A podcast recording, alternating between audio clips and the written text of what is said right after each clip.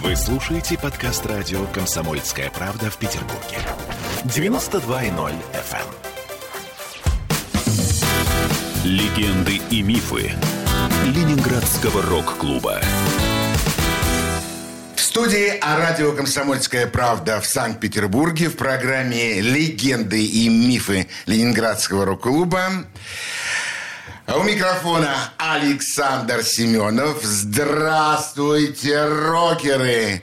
И сегодня у нас в гостях в студии «Комсомольской правды» удивительный человек. Человек, которого я очень нежно люблю, очень уважаю за ее трудолюбие, за то, что она делала всегда то, что она хотела делать, вне зависимости от того, какая техника у нее была в руках. О ком же я говорю? Я говорю о легендарном фотографе, о человеке, который умудрился запечатлеть, по-моему, весь Ленинградский рок-клуб, Наташа Васильева Хал. Наташа, добрый вечер. Привет, всем привет. Привет, Саша. Здрасте, здрасте. Ну, наконец-таки я увидел тебя в студии «Комсомольской правды». Тебя, человека, который, наверное, о Ленинградском рок-клубе знает, ну, наверное, если не все, то очень-очень много. Но первый вопрос, который я задам тебе, не будет иметь никакого отношения к Ленинградскому рок-клубу. Наташ, ты где родилась? Да в Питере, Саша. Ты питерская. Ну, конечно. Ты коренная. В Питере, на Васильевском острове. На Ваське. Ну. То есть ты еще не просто коренная, ты еще, в общем, центровая девушка. Ну, это я не знаю, кто как смотрит. И... Ну, конечно, центровая. Где ты училась? Ты прямо имеешь в виду вот Да, в школа? какой школе там, ты вот училась, это. да. Я училась в 18-й школе, это на Голодае. Это вот где проспект Кима, вот там вот. Ага, далековато. Там еще не было метро, наверняка. Да ну что ты говоришь, метро, там был залив, там рыбки, мы ловили рыбу, там мы ходили, там какие-то дровяные склады были, еще остров Вольный был островом. И мы туда с подружкой плавали на лодке, один раз чуть не попали под корабль, который шел из устья Невы. То есть вы были То есть такие... мы прямо вот лодку вот так вот гребли быстрее, удирая от корабля, который, если бы на нас, на, ну, кстати, столкнулся бы с нами, То неизвестно, как бы мы там сложилась твоя судьба. собирали на Вольном. Теперь там все, конечно, по-другому. Вообще не узнать. Вообще. Ой, какая прелесть. Да. А Наташа Васильева в школе, она была такая девочка с косичками. Да, прям сейчас. Косичка. Какая она была? Я пошла в парикмахерскую, когда мне было 7 лет, сама. Мне так надоели эти длинные волосы. У меня, знаешь, такие волосы были, как у принцессы, такие волнистые. Ну, от косичек волосы, знаешь, такие. Да, представляю. И я так у зеркала с накрышкой от подушки. Знаешь, помнишь, такие были кружевные? Помню. Бабушка. И я была принцесса. А потом бац и в школу. И надо косы заплетать самой. Ну, я так немножко позаплетала, а потом пошла и подстриглась. И с тех пор ни разу не пожалела. Ну да, в общем, я тоже тебя помню с короткой стрижкой. Да, ну, о чем ты Всегда, говоришь? да. Это Конечно. удобно, практично. Да, конечно. И времени не отнимает нисколько. Ты хорошо училась? Я училась до третьего класса на круглые пятерки. Я была абсолютной круглой отличницей до третьего класса. При этом я не делала никаких уроков. Вообще никогда. Я просто приходила, клала портфель около холодильника, и все. И как бы вот так. Но в третьем классе этот, эта стратегия перестала работать успешно. Стало ясно, что надо все-таки какие-то усилия прилагать. Их стало прилагать неохота. И было столько дел интересных. Каких? И вообще всякого. На заливе, там, с мальчишками играть, там, рыбу ловить. Ну, вообще... То есть ты была такая бедовая девчонка?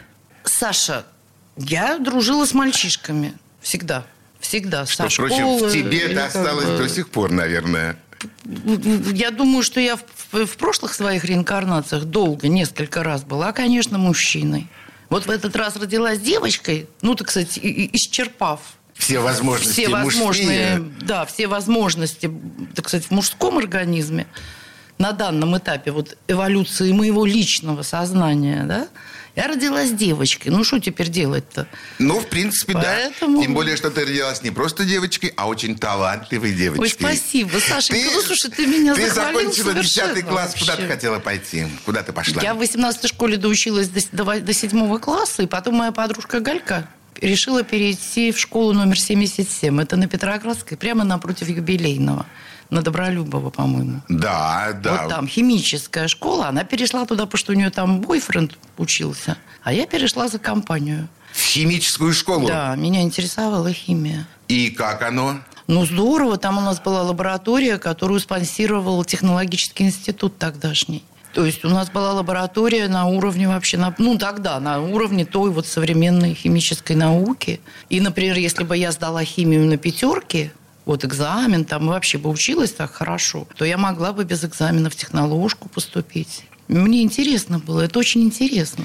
Я услышал уже Наташа, что она любила ловить рыбку, тусоваться с мальчишками, любила химию. Я не услышал только одного – музыка. Когда проскочила мимо Наташи Васильевой ее величество музыка? А вот ее величество музыка через ту же подружку Гальку. Ох, это Галька! Да, это Галька. Она, у нее брат, я, слушай, сто раз эту историю рассказывала, но я еще раз расскажу. Расскажи, потому что сейчас, может быть, ее услышат те наши радиослушатели, слушатели, которые ее не слышали ну, из твоих хорошо. уст. У нее брат был э, матросом на корабле, но таком торговом, в, в торговом флоте, не, не на военном. Но они ходили по морям, за моря, туда-сюда, там чем-то торговали. Уже догадываюсь, о чем пойдет разговор. Ну вот. И он, э, они тогда швартовались в гавани, там тогда была настоящая гавань прямо корабли приходили да. и там швартовались. И он сошел на берег после очередной поездки, то есть, ну, после очередной ходки, и в наволочке с грязным бельем своим принес маленькую такую сорокопяточку Битлз. Там была «Ублади, облада». И Галька послушала и говорит, Наташка, приходи, у меня есть что-то. Я пришла и услышала вот «Ублади, облада» группы Битлз. Это произошло как удар и молнии. Все, это вообще, ну как и все говорят, как это все. говорят, это все говорят, все, кто вот росли в те годы, кто, так сказать, формировались как личности, вот именно в эти годы, конец 60-х, это был 66-й год. У меня таким разрядом молнии проскочила песня под названием «Любовь не купишь». Это кто? Can't Buy Me Love, Beatles. А, Конечно, то же самое. И после этого музыка, музыка, музыка и больше как бы ничего. Ты поступила в институт? Ну, я поступила в институт культуры. Не сразу после школы. То есть химия отошла Нет, в сторону? химия отошла в сторону. Я очень хорошо научилась вот размешивать. Это мне потом пригодилось. Вот проявители я сама потом приготовляла вот в таких пятилитровых банках. Фиксажи, чтобы не покупать там эти пакетики по 100 грамм. Покупала реактивы, ворованные, конечно, с каких-то фабрик, там это понятно. И делала сама. Вот. И поступила в этот институт культуры, ну, как-то все это как-то так. Я ушла с четвертого курса за два месяца до диплома. Я не выдержала. Там это библиография ленинских работ. Там, и так. Четыре Нет. года ты потеряла и после этого ну, ушла? Я не сильно теряла года. -то. Ну да, да. Я понимаю, что там рядышком еще была бурная жизнь, которая, Конечно. которая вот проистекала. Вот эта жизнь-то и была. Я тем временем замуж вышла, ребенка родила. Знаешь, Ой, как все интересно. Все услышал. Музыка, рыбки, мальчишки. А фото? Фото, когда появилось вот первое желание нажать на э, спусковой крючок? Ну, это, Саша, вопрос хороший, потому что это уходит глубоко в детство. У меня папа делал фотографии, он заним... ну, не, не был, конечно, профессиональным фотографом, а он просто фотографировал и проявлял дома, как и все тогда, черно-белые снимки. Он вот так вот выкладывал их сушить на газеты, и утром ну, вот, например, в выходные. Вот он в субботу вечером это делал, а в воскресенье, когда папа дома, он редко дома бывал, он же работал. А где он работал? Ну, он был водителем, Водитель. профессиональным а водителем, начинал водителем мама? и закончил жизнь большим начальником транспортного, всего транспорта Васильевского острова. То есть там грузовики для ментов на стрельбище, автобусы для детишек в пионерлагерь, там автокраны там начальникам дачи строить или там куда. Ну, все как То есть положено. папа сделал карьеру сам и... А чем занималась мама? А мама преподавала в университете на филфаке испанский язык. И у меня все детство вот так вот прошло под звуки вот испанских колыбельных песен. А потом в юности вот это Сервантос, Сервантос, Дон Кихот, Гейрунди. Я очень сейчас хочу, чтобы ты предложила нашим радиослушателям, радиослушателям «Комсомольской правды» э, ту одну из песен, которые тебе нравятся, которые ты любишь, которые э, шли с тобой всю твою жизнь. Что бы ты предложила послушать сейчас ну, нашим радиослушателям? Саша, так трудно сказать-то прям вот так сразу, чтобы шли прям со мной всю жизнь. Это далеко и долго. Можно я скажу просто, которую вот я сейчас слушаю? Хорошо. Вот ту песню, которую Хорошо. сейчас. Это «Посолонь». Группа Алиса. Слушаем. Я надежда всех начал, Я алгоритм расплаты, Я движение на закат Я яркий финал Между небом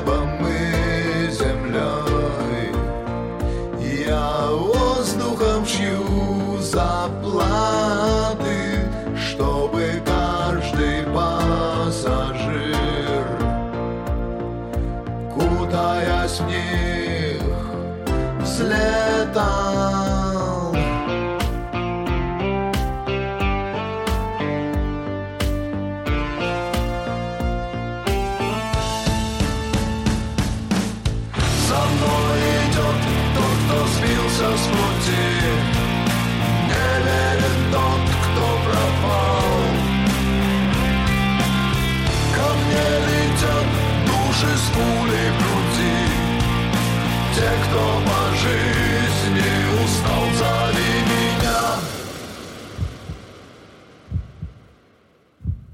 По салону и в молчании всех пустот.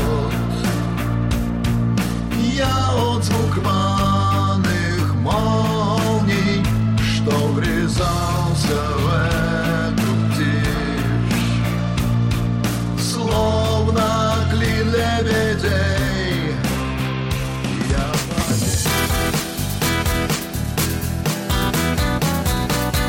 Легенды и мифы Ленинградского рок-клуба. Вы слушаете подкаст радио «Комсомольская правда» в Петербурге. 92.0 FM. Легенды и мифы Ленинградского рок-клуба. Студии радио «Комсомольская правда» в Санкт-Петербурге в программе «Легенды и мифы Ленинградского рок-клуба» у нас в гостях удивительный человек, талантливый фотограф, э, даже писатель, я бы, наверное, сказал, Наташа Васильева Хал. Наташа, Спасибо, продолжим, Саша. продолжим наш разговор. Итак, э, студенческая жизнь э, бурлит, э, ты выходишь замуж. А случайно твоим мужем тогда не был ли человек по, фами- по имени Юрий? Нет. А. Юрий появился гораздо позже. А, ну тогда Сначала, сначала был Васильев. Я почему Васильев? Вот был Васильев. Сережа, да. И он был моим одноклассником, и более того, мы родились в один день с ним, 24 марта. Он родился утром, а я вечером. Ну, и мы есть- несколько лет праздновали этот праздник вместе со школьной моей вот командой друзей, многие из которых так и остались моими друзьями сейчас. Ну, например, Дима Конрад и его жена Галька. Мы с ними до сих пор дружим. Э, Галька это не та? Не, это другая. Это другая. Это уже из- в новом классе было, вот в химической школе. Ага, ага. Ну да, Дима Конрад, конечно, очень известный фотограф э, нашего города. Я с удовольствием приглашу его тоже обязательно на передачу. Но вот так вот складывалась твоя, собственно говоря, жизнь. И вдруг однажды, наверное, в какой-то момент ты услышала о том, что в Ленинграде э, собирается открыться Ленинградский рок-клуб. Было такое? Сашенька, наверняка было, но в моей памяти это вообще не отложилось никак. Дело в том, что я рок-музыку начала фотографировать в 1973 году. В 73-м, Саша. В 73-м для наших 73-м. радиослушателей я подчеркиваю, Да. что Ленинградский рок-клуб открылся в 1981 Да, поэтому возникновение, это, кстати, открытие Ленинградского рок-клуба большого как-то впечатления на мою вот душу не произвело, потому что это было совершенно органично, естественно, закономерно и как бы да, ожиданно. Не- может быть, не в такой конкретной форме, но как бы это был логический шаг. Ну, сколько можно идиотничать-то? Каким-то подвалом там и по каким-то там этим. танцплощадкам. Ну, конечно. Так что я, естественно, туда записалась. У меня членский билет номер 13. Это моя любимая цифра вообще давно по жизни. Это просто узаконило то состояние, в котором я и так жила все время. Я и так ходила на концерты все время. Я и так ходила на Сейшина все время, на разные. До этого же были группы. И россияне, и Санкт-Петербург. Ну, вот Санкт-Петербург я не очень, как бы, то есть, ну, почти совсем никак. Мне, я не могла. Там этот Рикшан прыгает, там, ну, спортсмен. Он прыгает и орет. Где музыка-то? А музыку делал Коля Корзинин. Он откололся от Рикшана. Это и стало большой, большой железный, железный колокол. колокол. Вот, вот, вот это я вот ходила. Это была музыка. А когда ты первый раз попала на концерт э, либо Санкт-Петербурга, либо Большого Железного Колокола, где это было? Ну, на концерт я вообще не помню. А на репетицию Большого железного колокола меня привел Вова Козлов. Это группа Союз любителей музыки рок. Мы с ним в Институте культуры учились, познакомились. Он пел Битлз под гитару там в этом бараке. Фантастически. И вот он меня привел на репетицию на Васильевском где-то они в какой-то конуре сидели.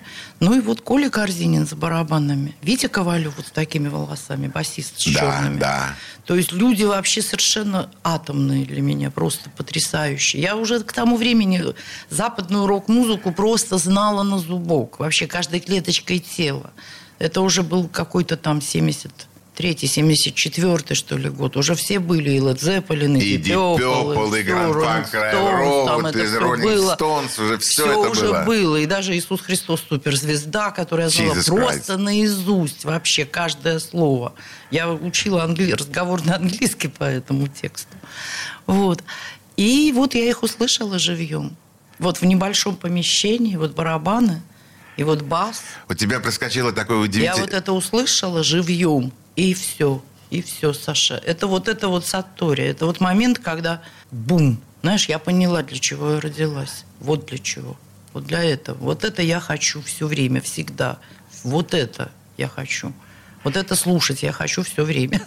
А фотоаппарат у меня до этого с 15 лет был. Я любила, вот я тебе стала рассказывать, как папа там это, мы разворачивали там эти фотографии, там мне все это было интересно. Так что мне мама в 15 лет подарила смену 8, я с 15 лет фотографировала просто так все подряд. Сама всё Но не проявляла. специализировалась на музыкантах. Ну, тогда не было. Когда мне было 15 лет, я Тогда не знаю, не где было. тогда музыканты были-то. Я их старше всех. Где они там были-то? Они еще там... Вон Сашка Титов. Он, оказывается, учился в той же школе, где я, в 77-й, в химической. Ну, просто потому что он там жил на Петроградской. И он Э, учился Саш Титов этом... это бас-гитарист группы «Кино». И кино, и И аквариум. аквариумы, да, очень длинная история. И там же учился Миша Малин в этом же классе, который потом был продюсером группы «Внезапный сыч». Ну, он был не просто даже продюсером, он даже, по-моему, там и пел где-то. Ну, он немножко пел. Немножко но пел он был больше продюсером и, так сказать, спонсором, и вот это все. Я была у них менеджером, а Миша Малин так вот, знаешь, видео снимал, там вот это все. Они с Сашкой Титовым учились в одном классе и дружили в те еще годы. Саша. Они учились в четвертом классе, когда я училась в восьмом. Ни о чем. Так что, как бы... Да. Мы потом с Титом это выяснили, вот буквально не так давно. На концертах группы «Кино». Учились, оказывается, в одной школе. Ну, ты знаешь, на самом деле это где-то есть э, такие э, жизненные условия, которые вдруг возникают, и ты вдруг понимаешь, что с этим человеком ты уже на самом деле знаком давным-давно. А у тебя проскочило такое слово, ты увидела этих вот э, Ковалев, таких волосатых ребят, Да. услышал эту музыку, и произошел вот этот щелчок, после которого Да. ты поняла, Наташа, ты счастливый человек. Ты реально счастливый человек, который в юном возрасте вдруг для себя осознал то, чем он хочет жить. Э, Ну, то- я тоже так считаю. Я благодарна судьбе и Богу, что вот у меня так сложилось. Конечно же, я всю жизнь занимаюсь тем, что я люблю. Не я не могу сказать, что мне легко, так? Ну, а кому легко? Даже если ты просто сидишь дома, вот сигареткой в окошко смотришь, все равно нелегко. Легко не бывает. Жизнь не для того, чтобы вот было легко. Конечно, трудно, но, во-первых, преодолевать трудности интересно. И особенно приятно, когда их преодолеешь. Вот это вот мне нравится. Вот это чувство, когда были трудности, были препятствия, причем они казались абсолютно непреодолимыми, а потом раз, и ты их преодолеваешь, и вместе с тобой их преодолевают другие. Ну вот в частности, например, вот последние концерты группы «Кино», понимаешь, вот я добилась своего, я 40 лет билась башкой об стенку с этими своими печатными вот фотографиями, понимаешь? Меня 40 лет не пускали, меня 40 лет вязали. А вот теперь бац, вот концерт на стадионе, вот рок-группа, а вот мои фотографии в фойе. Понимаешь, и не Ментов, и не Вязалова. Вот 40 лет борьбы, Понимаешь, за право делает то, что хочу я. И, пожалуйста. Фантастика. Так что, Саша. Передо мной, уважаемые радиослушатели, ну, а те, кто видит нас, э, нас на экранах на своих, э, сидит удивительно счастливый человек. Абсолютно. э, о котором я всегда в общем, с уважением относился Спасибо, и понимал, что Саша. Наташка действительно удивительнейший человек. Что будем слушать? Что ты хочешь предложить сейчас нашим радиослушателям? Так, сейчас я бы, знаешь, что предложила? Песню группы «Сплин», которая на самом деле повлияла на мой нынешний приезд сюда, в Россию, из Англии, где я живу. Вот я послушала ее в апреле прошлого года. В апреле 2020 года эта песня вышла. Я ее услышала, мне просто знакомый вот посоветовал там по переписке. И я поняла, что все, мне пора ехать. Русские созрели. Ох, Я услышала эту сильно. песню и поняла, ехать пора. И приехал. Ну, там через какое-то время тут как раз концерты кино, там, знаешь, вот это все, вот эта выставка в Русском музее. Так вот как-то все вот так вот, знаешь, сложилось. Вот я здесь, благодаря, ну, в частности, благо- не в последнюю очередь, благодаря вот этой песне, которую Саша Васильев спел во время эпидемии, в полной, конечно, там просто вот такая страничка, тетрадный листок, и на нем бу- буковками написано, понимаешь, никакого видео нет. Просто песня, она называется «Передайте это письмо Гарри Поттеру, если вы его встретите». Спасибо, Саша. Слушаем эту песню. Передайте это Гарри Поттеру, если вдруг его встретите.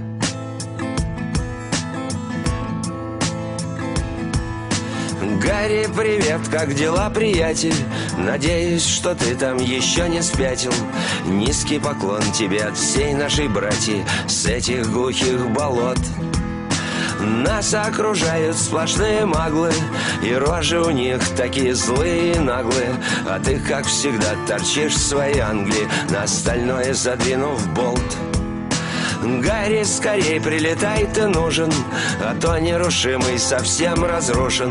Из всех проплешин, из всех проушин Они выкачивают нефть и газ.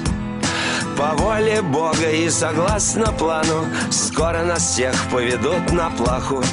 Ты захвати волшебную палку Чтобы двинуть им между глаз Гарри, все это не очень нормально. Жизнь как качели, то вира, то майна. Так что, дружище, биткоин и майня Не забывай про нас. Не забывай и почувствуй, волшебник То, как на шею давит ошейник. Не забывай нас, ты слышишь, отшельник Иногда покидай парнас Гарри, я знаю, что ты услышишь. В наши края навостряя лыжи Как мы зовем тебя здесь, ведь ты же Возьмешь в дьюти-фри сингл молд Хоть на метле или там трамваем Дуй к нам сюда, мы тут ходим краем. Под тем, чье имя мы даже не называем Хотя это Волдеморт Гарри, трибуны пусты, как видишь. Фанаты уже не поднимут кипиш. Никто теперь не играет в квидич. Мы тут вымерли все почти. Маглы совсем охренели, Гарри. Мир почернел от дыма и гари. Если ты... Легенды и мифы Ленинградского рок-клуба. Вы слушаете подкаст радио «Комсомольская правда» в Петербурге. 92.0 FM. Легенды и мифы Ленинградского рок-клуба. В студии о радио «Комсомольская правда» в Санкт-Петербурге в программе «Легенды и мифы Ленинградского рок-клуба» у микрофона Александр Семенов, а у нас в гостях э, Наташа Васильева-Хал. Наташа, еще раз добрый вечер.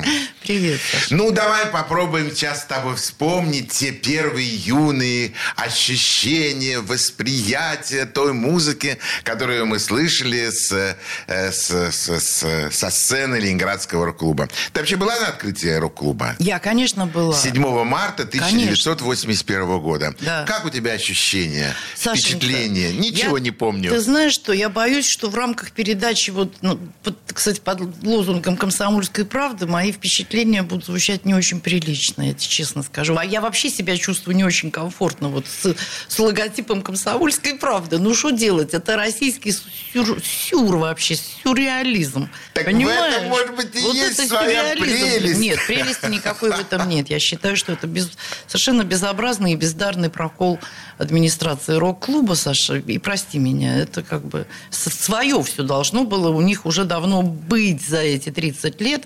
40. Понимаешь? 40. Своя радиостанция, своя там это и газета, и журнал, и все свое. Что сидели-то? Что сидели?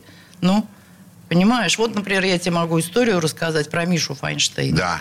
Так? Михаил Фанштейн – это Васильев. музыкант э, группы «Аквариум», ну и, наверное, э, и, и, и, и собственного творчества. Ну, не знаю насчет творчества. Он был, конечно, очень крутой парень. Он был не только музыкант, он был еще потом и директором группы «Аквариум». Ну, не говоря о том, что он перед этим закончил матмех. И он был первый, который бросил свою такую нормальную оплачиваемую работу с зарплатой, советскую работу с зарплатой, ради того, чтобы ездить в тур с группой. Вот он мне об этом рассказывал. Говорит, мне было очень трудно решиться на это.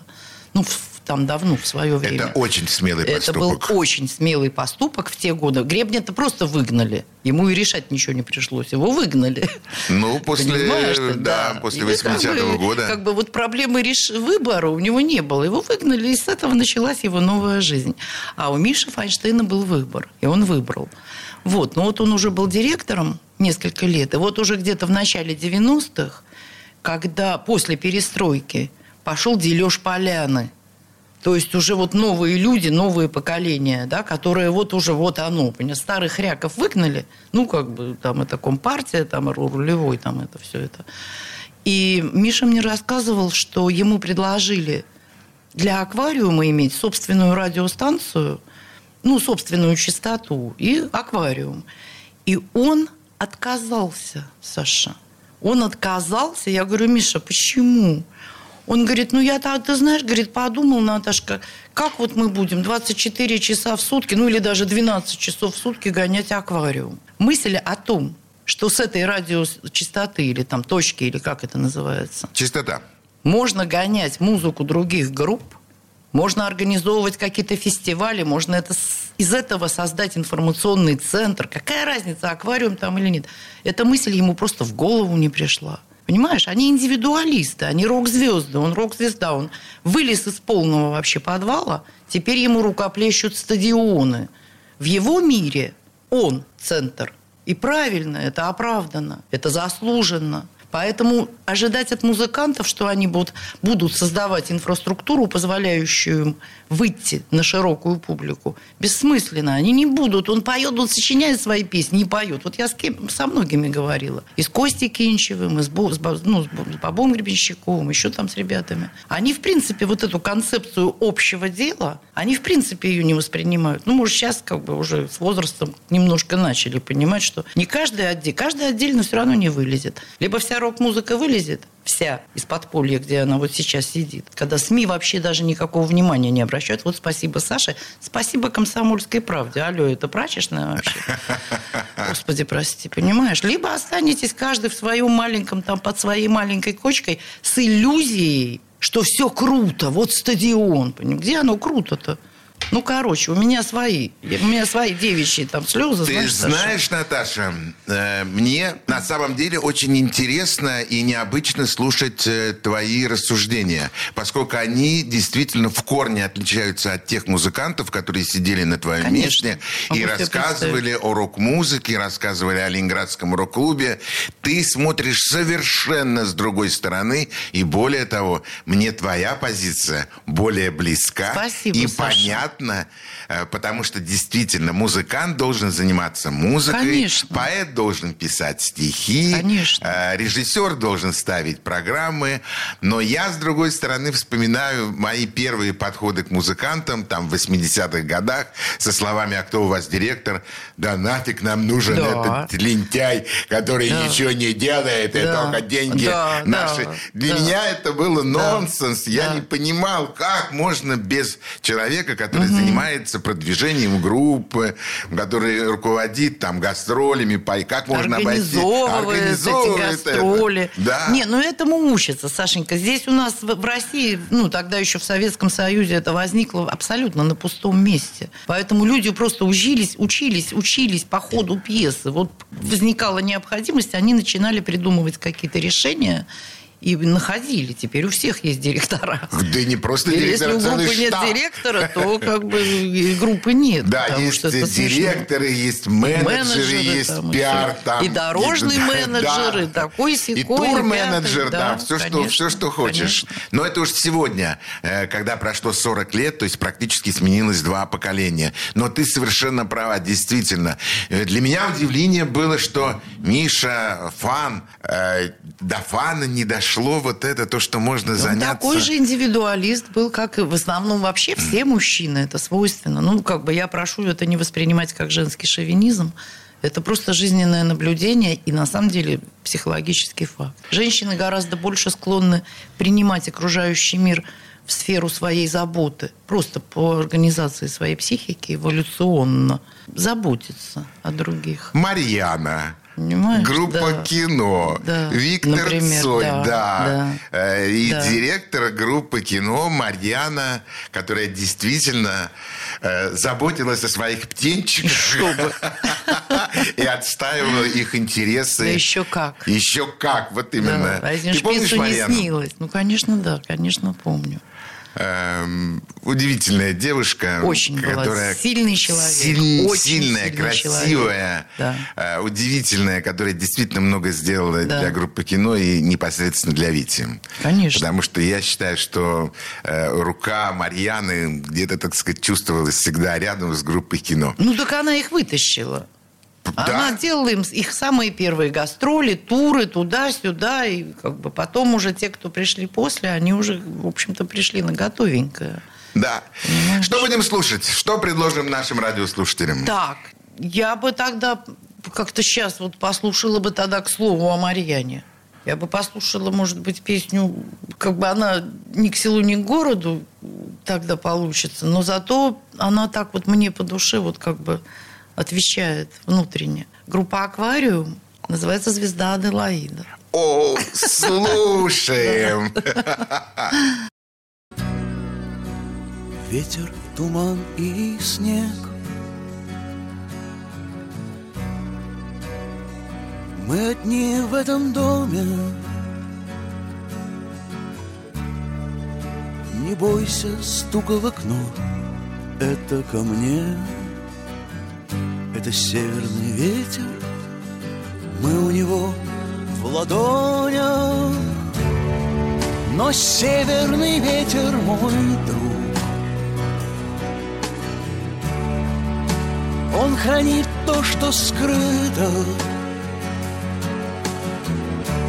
Он сделает так, что небо будет свободным от туч Там, где взойдет звезда Аделаида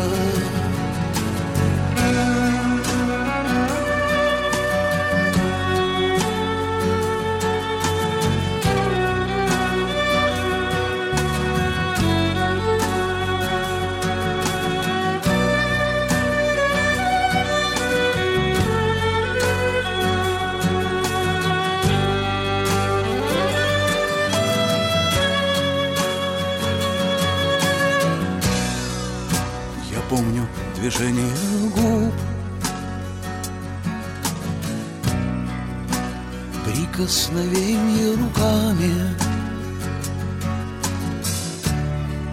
Я слышал, что время стирает все Ты слышишь стук сердца, эта коса Нашла на камень.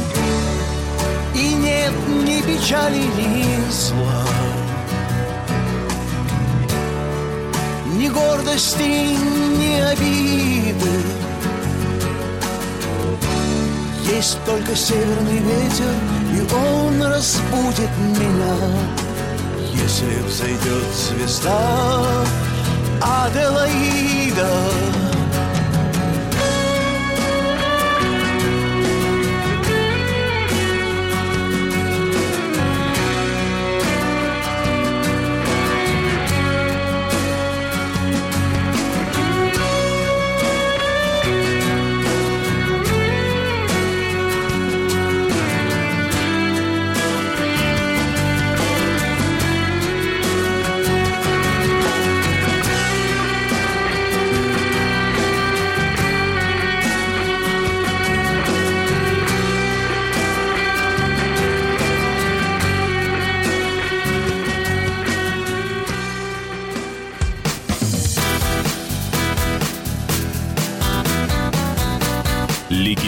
и мифы Ленинградского рок-клуба. Вы слушаете подкаст радио «Комсомольская правда» в Петербурге. 92.0 FM. Легенды и мифы Ленинградского рок-клуба. В студии радио «Комсомольская правда» в Санкт-Петербурге в программе «Легенды и мифы Ленинградского рок-клуба». У микрофона Александр Семенов. У нас в гостях Наташа Васильева-Хал, фотограф, известнейший человек в нашем Ой, городе. перестань. Наташ, э, расскажи мне, э, вот твои первые впечатления, ты так легко сказала, Боб, имея в виду Бориса Борисовича Гребенщикова. Когда ты столкнулась с этим человеком, ты э, что для тебя увидела? Когда ты вот... Ну, я, послушай, не столько увидела, сколько услышала. Ну, услышала, да. Услышала. Увидела я молодого парня. Симпатичного. Ну, симпатичного, но и у меня уже к тому времени был второй муж. Так что, как бы, не в этом дело. А в том дело, дело в том, как он пел. Как он пел. Понимаешь, какой голос у него был. Вот это, ну, мне это важно. Ну, как бы я на голос реагирую больше. Ты девочка. Ты Да, кстати. отреагировала, да. Кстати, да, Саша. Ну, правильно. Ты же, Да. ты же только что буквально пять Да. минут назад рассуждала о том, что вы, милые женщины, готовы охранять, э, помогать, так сказать. э, Не, ну тут не в том дело-то, баба А тут Гребенщикова, повелась на помогала. голос. Я повелась на голос, как и мне и со всеми остальными тоже. и. Ну, на самом деле, ты и здесь совершенно права. Э, Музыканты ведь отличаются друг от друга не умением, собственно, играть на музыкальных инструментах. Один лучше, другой хуже. А той манерой, той подачей, той вокальной манерой, которая их отличает от Ну, всех конечно. остальных. Бориса Гребенщикова, его манера исполнения отличала его просто от всех. Его можно было просто полюбить сразу, услышав его песни. А Ну да. песни ты слушала еще отдельно на каких-то источниках или только концерты? Да были концерты, понимаешь, я была тогда уже замужем за Ильченко. И Ильченко в тех кругах Юрий в то Ильченко, время... известнейший музыкант э, группы «Машины времени», группы «Мифы», э, группы... Ну, сегодня «Финский залив». Да. Он был... эм, у него был тоже фантастический совершенно голос у Ильченко. И он играл на гитаре божественно совершенно. И он... Я влюбилась, когда он спел «О, Дарлинг» на, на каком-то Васинском сейшене. Я его увидела с этими длинными волосами. Ну, Саша, ну что делать? И влюбилась. Без вообще, совершенно беззаветно. Вот. Ну и потом в результате вышла замуж. Вот. Молодец. И это самое... И тогда аквариум был совсем как бы, ну, типа, вот Ильченко был звезда, а аквариум был вот к- на Начинающие разогреве. музыканты. Да, понимаешь, и Боб Гребенщиков на разогреве у Ильченко. У меня даже фотографии есть, ну, еще все еще на цветных слайдах. Это 70-е.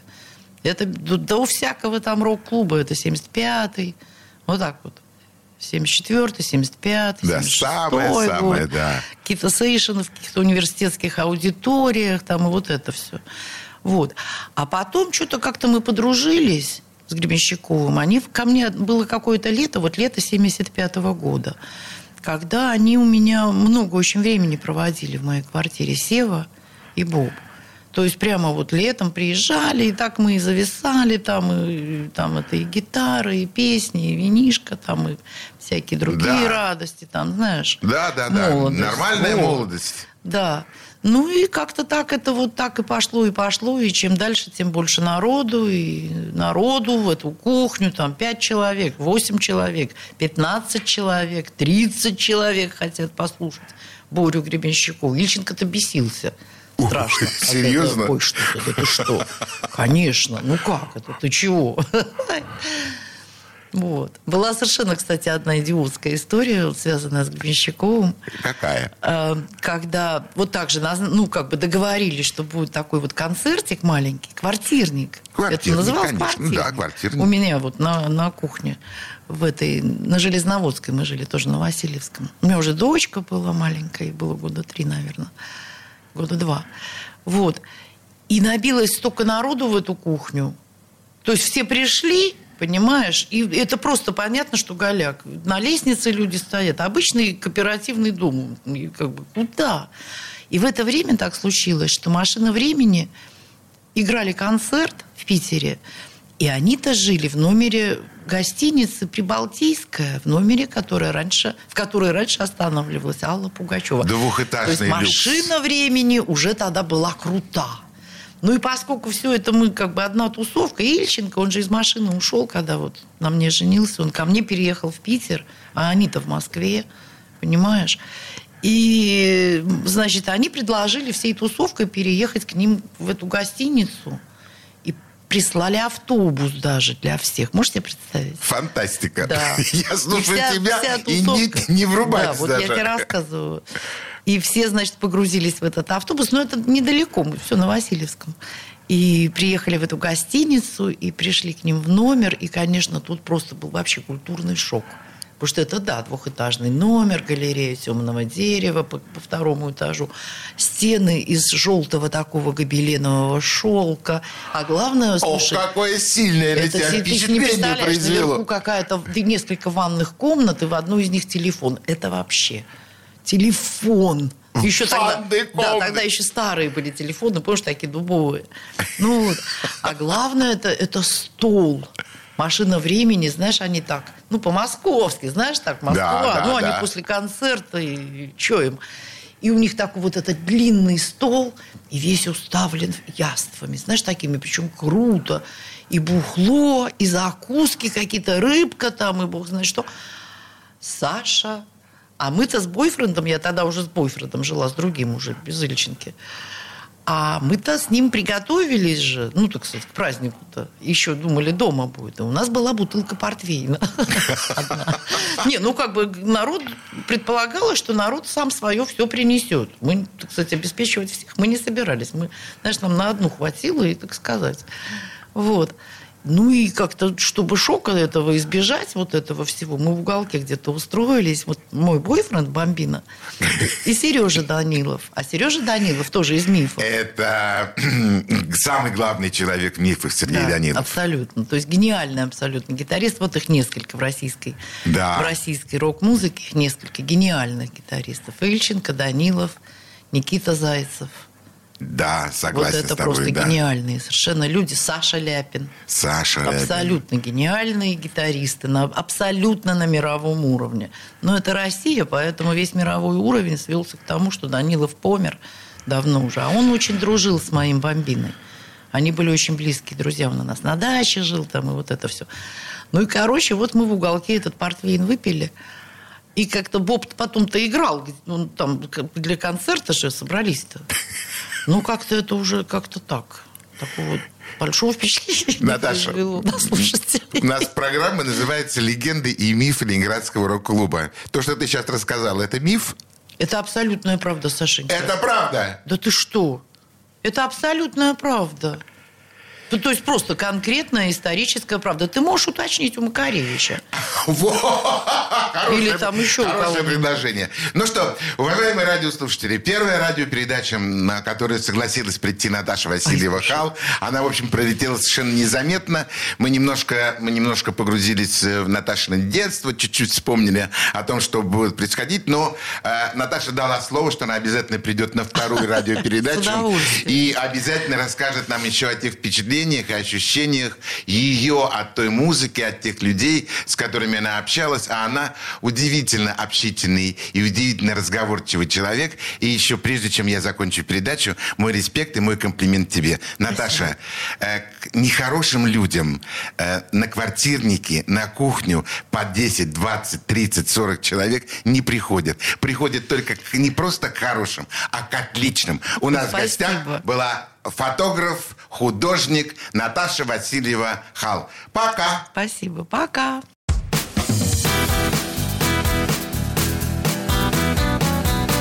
Легенды и мифы Ленинградского рок-клуба.